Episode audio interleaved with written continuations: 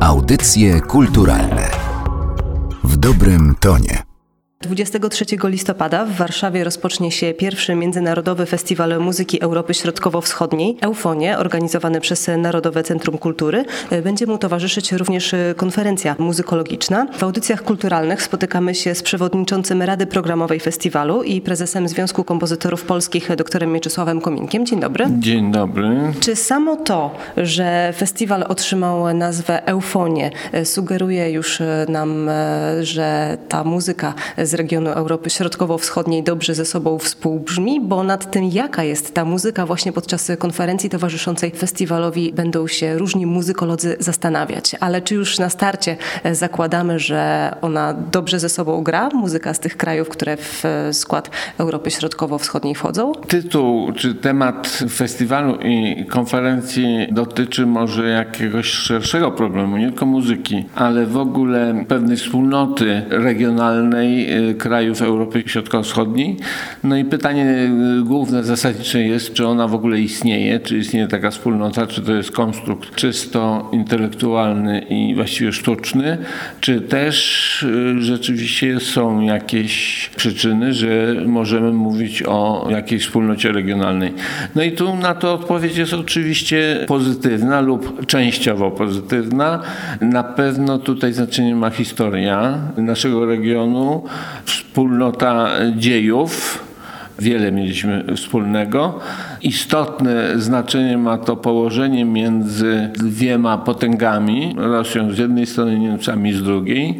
To jest nasze wspólne doświadczenie. No i kulturowo oczywiście ta wspólnota jakoś istnieje. Jeśli chodzi o muzykę, to w XIX wieku, kiedy wiele z naszych krajów nie było suwerennymi państwami, rodziła się muzyka poszczególnych narodów. My to nazywamy szkołami narodowymi w epoce romantycznej właśnie dochodziły do głosu te dążenia narodowościowe i to się wyrażało również w muzyce. Takim najważniejszym przejawem tych szkół narodowych to była szkoła rosyjska. No ale my się powiedzmy Rosją nie zajmujemy, nie interesujemy. No i te kraje Europy Środkowo-Wschodniej właśnie od XIX wieku poczynając promowały czy zaczynały promować swoją narodową muzykę. Więc y, tutaj możemy dostrzec analogię, poczynając, nie wiem, od y, Rumunii, gdzie takim narodowym kompozytorem był Enescu, poprzez Czechy, tutaj mamy Janaczka, Smetanę, Węgry, y, trochę późniejsze oczywiście, Bela Bartok i Zoltan Kodaj, po Litwę, Czurlonis, no i Polskę, gdzie po Chopinie ta silna grupa właściwie kompozytorów przechowujących czy odnawiających tradycję narodową się pojawiła. Więc na pewno możemy mówić o pewnej wspólnocie historycznej i wspólnocie kulturowej tych krajów, którymi jest zainteresowany nasz festiwal. My jesteśmy już y, po konferencji, takiej siostrzanej konferencji do tej, która nastąpi. Odbyła się we wrześniu w Bratysławie konferencja, y, na której zastanawialiśmy się nad y, dzisiejszymi skutkami tego, co się wydarzyło 100 lat temu. W kulturze, oczywiście w muzyce dokładnie. Zastanawialiśmy się nad relacją tego, co narodowe, do tego, co uniwersalne. Narodowe versus europejskie, powiedzmy. Tam mówiliśmy o pewnych wspólnych elementach, ale w ogóle zastanawialiśmy się nad sensem używania terminu, czy mówienia o muzyce narodowej, czy coś takiego w ogóle istnieje, jak to dzisiaj wygląda wobec tego uniwersalnego charakteru Europy w ogóle. Jakie są wnioski? No wnioski są takie, że jednak ten element narodowy istnieje, aczkolwiek e, jest to swego rodzaju właśnie konstrukt intelektualny bardziej niż coś wywiedzione z naturalnego źródła muzyki narodowej. Wydaje się, że takiego źródła muzyki narodowej wręcz nie ma.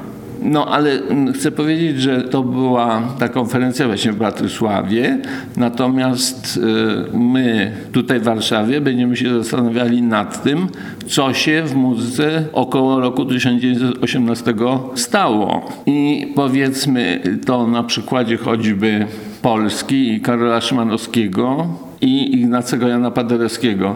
Ja sam będę o tym mówił. Przygotowuję właśnie taki referat, w którym chciałbym pokazać ten wyraźny przełom, jaki nastąpił wraz z odzyskaniem przez Polskę niepodległości. No, oczywiście ta data jest dość umowna, bo to się nie da tak dokładnie powiedzieć, że właśnie wtedy się muzyka polska e, zupełnie zmieniła, ale muzyka odgrywała taką rolę jak Henryk Sienkiewicz czy Jan Matejko. Oczywiście e, służyła ku pokrzepieniu serc i powstawały utwory odwołujące się do romantycznej tradycji, utwory właśnie y, bardzo narodowe w duchu, które około roku 1918 zostały poddane krytyce i Karol Szymanowski, który niezwykle cenił Chopina, odnosił się do muzyki tej po Chopinie bardzo krytycznie.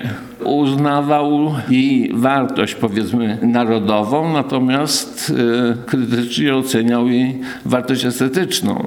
I sam zaproponował zupełnie inny idiom muzyki polskiej, mianowicie zwrócił się w stronę góralszczyzny, folkloru góralskiego i powiedział, że idei muzyki polskiej należy poszukiwać właśnie w muzyce góralskiej, a nie w tej muzyce, którą eksploatowali kompozytorzy przed 1918 rokiem. Wszędzie muzyka jako składnik kultury została wprzęgnięta w proces właśnie budowy nowych państw czy odbudowywania państwowości. Muzyka była w tych y, naszych krajach właśnie bardzo ważnym elementem promocji jak gdyby kultury narodowej Trudno mówić o jakiejś takiej opozycji wobec muzyki niemieckiej czy rosyjskiej wśród kompozytorów e, właśnie tych nowo powstałych państw. No niemniej chodziło o stworzenie czegoś odrębnego, specyficznego dla danego kraju, czy nawet danego regionu. Ignacy Jan Paderewski był bardzo związany właśnie z tradycją niemiecką, a już Karol Szymanowski od tej tradycji niemieckiej odchodził. I góralszczyzna była dla niego środkiem właśnie wyrażenia nowej jakości narodowej muzyki.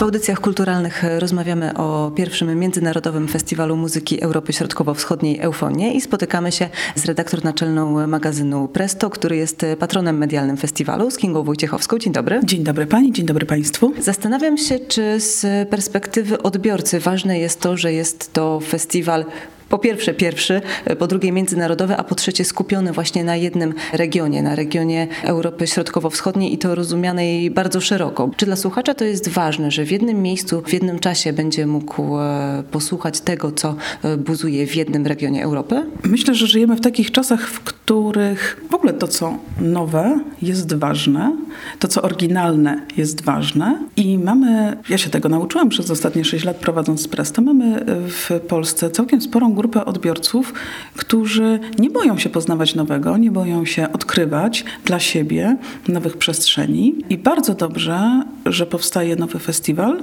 Ja przygotowałam się co nieco do naszej rozmowy i zapytałam moich czytelników i osoby z mojego najbliższego otoczenia, zarówno te, które są osłuchane chodzące na koncerty, jak i te, które takie osłuchanie mają mniejsze. I otóż dowiedziałam się dwóch rzeczy. Dowiedziałam się po pierwsze, że same dla siebie chciałyby odkryć muzykę Europy Środkowo-Wschodniej, bo gdy zaczęliśmy się głębiej zastanawiać, to owszem, polskich kompozytorów znamy całkiem sporo.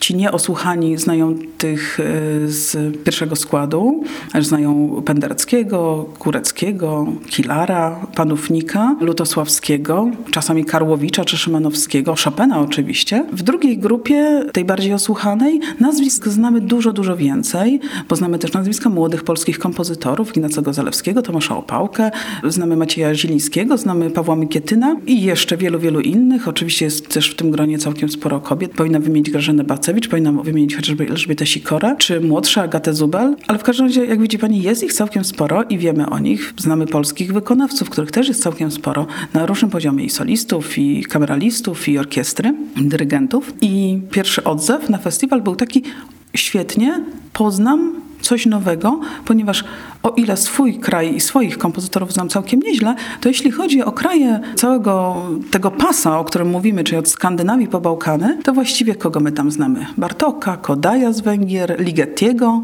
Ci, którzy chodzą na koncerty muzyki współczesnej, znamy Dworzaka, Janaczka, znamy Arwoperta, ale właściwie zbyt wielu nazwisk z tego regionu nie znamy. Znacznie lepiej poruszamy się w tej sferze muzyki niemieckiej, anglosaskiej, francuskiej, nawet włoskiej, nawet hiszpańskiej. Więc pierwszy odzew był bardzo pozytywny. Natomiast drugi punkt widzenia też mi się bardzo spodobał. Otóż usłyszałam, o, to bardzo dobrze. Jak przyjadą do mnie znajomi z zagranicy, to będę mógł ich zabrać, czy będę mogła ich zabrać na festiwal i pokazać im naszą twórczość tutaj, tej części świata. Bardzo dobrze, że taki festiwal powstaje, więc mamy dwa słowa: odkrycia i wizytówka. Właściwie pytanie nie powinno brzmieć, czy powinien powstać taki festiwal jak Eufonia, a dlaczego dopiero teraz? I to nie jest pytanie polityczne, to jest pytanie bardziej z dziedziny socjologii. Dlaczego właściwie teraz zaczynamy myśleć o tej naszej tożsamości? Dlaczego zaczynamy myśleć o tym, że ta przestrzeń, w której żyjemy, nie tylko Polska, ale tak jak pani powiedziała, czy tak jak organizatorzy festiwalu mówią,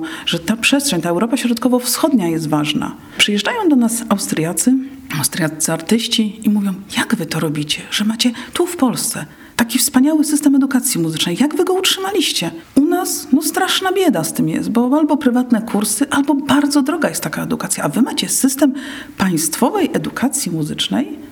Mamy bardzo dobrze wykształconych muzyków na każdym poziomie. Wykonawców, kompozytorów, dyrygentów, można tylko wybierać i przebierać. To dotyczy także innych krajów z tego regionu, chociaż akurat Polska jest ewenementem szczególnie właśnie jeśli chodzi o edukację. Przyjeżdżają do nas niemieccy turyści kulturalni i mówią, jak wy to robicie, że na koncerty muzyki klasycznej, czy współczesnej, czy dawnej przychodzi tylu młodych ludzi. U nas same siwe głowy. To trochę poczuliśmy się, słysząc to pytanie, no tak dali na otrzeźwienie w policzek, bo my ciągle narzekamy na to, że u nas nie chodzą ludzie, że kultura wysoka w niszy.